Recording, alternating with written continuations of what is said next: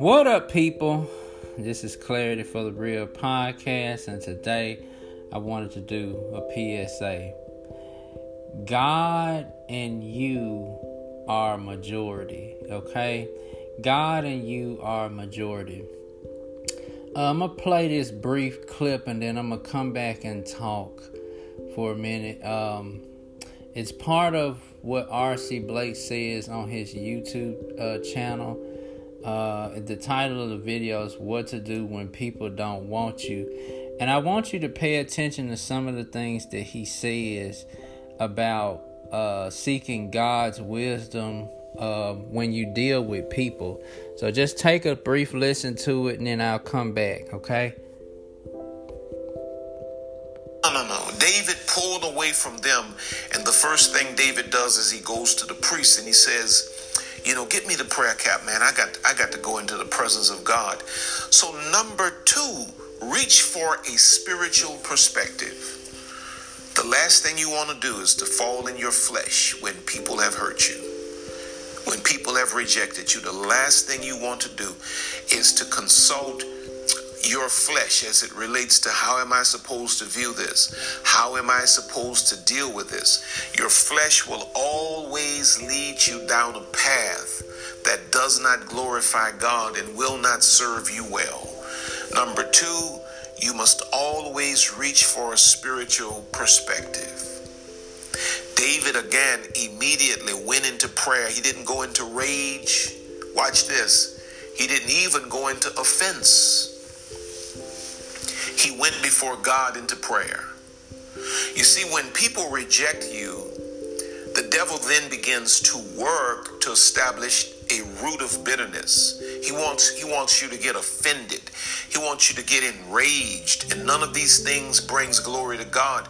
These things only become traps that set you up for massive failure moving forward. What has to happen when you've been rejected by people is you have to get directly into the face of God so you that you may get God's divine perspective. Because it's the only perspective that's going to lead you to life, to peace, to godliness, to righteousness. Anything else will bring you down into the worst version of yourself all right, so I'm back. So, really listening to what he said it's just it you know it it brings confirmation to what I always said. Anytime you deal with people, okay, when they've done you wrong or when um, they've turned their back on you, the best thing to do is to turn to God. And that's why I always say that Bible reading is so important.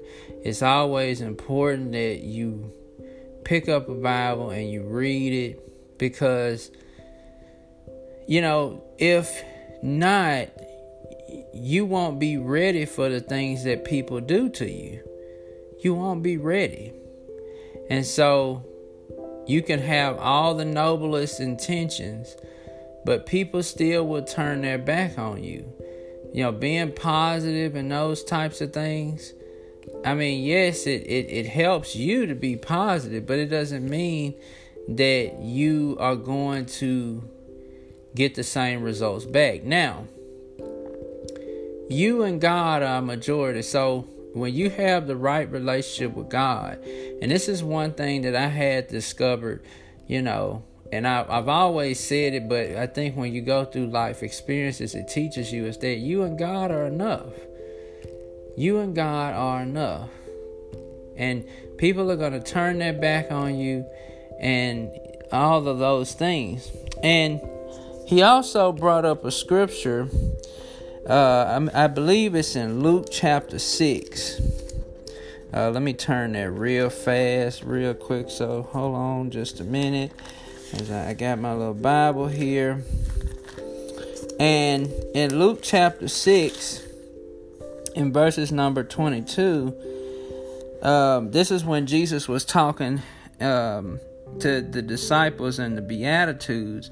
But one of the things he said was verses 22 that blessed are you when men hate you and ostracize you and cast insults at you and spurn your name as evil for the sake of the Son of Man. Okay? Now, again, people are going to do wrong towards you, but you and God are enough. If God is the most powerful being within the universe and the most eternal, then you can get having the right relationship with God means you can get through anything. Okay? So um always seek divine counsel like R.C. Blakes was saying, never ever ever ever seek the uh the counsel of your flesh because at the end of the day it's going to harm you in the end. So, you and God are enough. You and God are enough. Okay? Lessen your expectations of uh, pleasing people and for people to please you because it's not going to happen. Okay? Well, thanks for listening to this PSA episode of the podcast. Again, this is Clarity for the Real Podcast. Take care.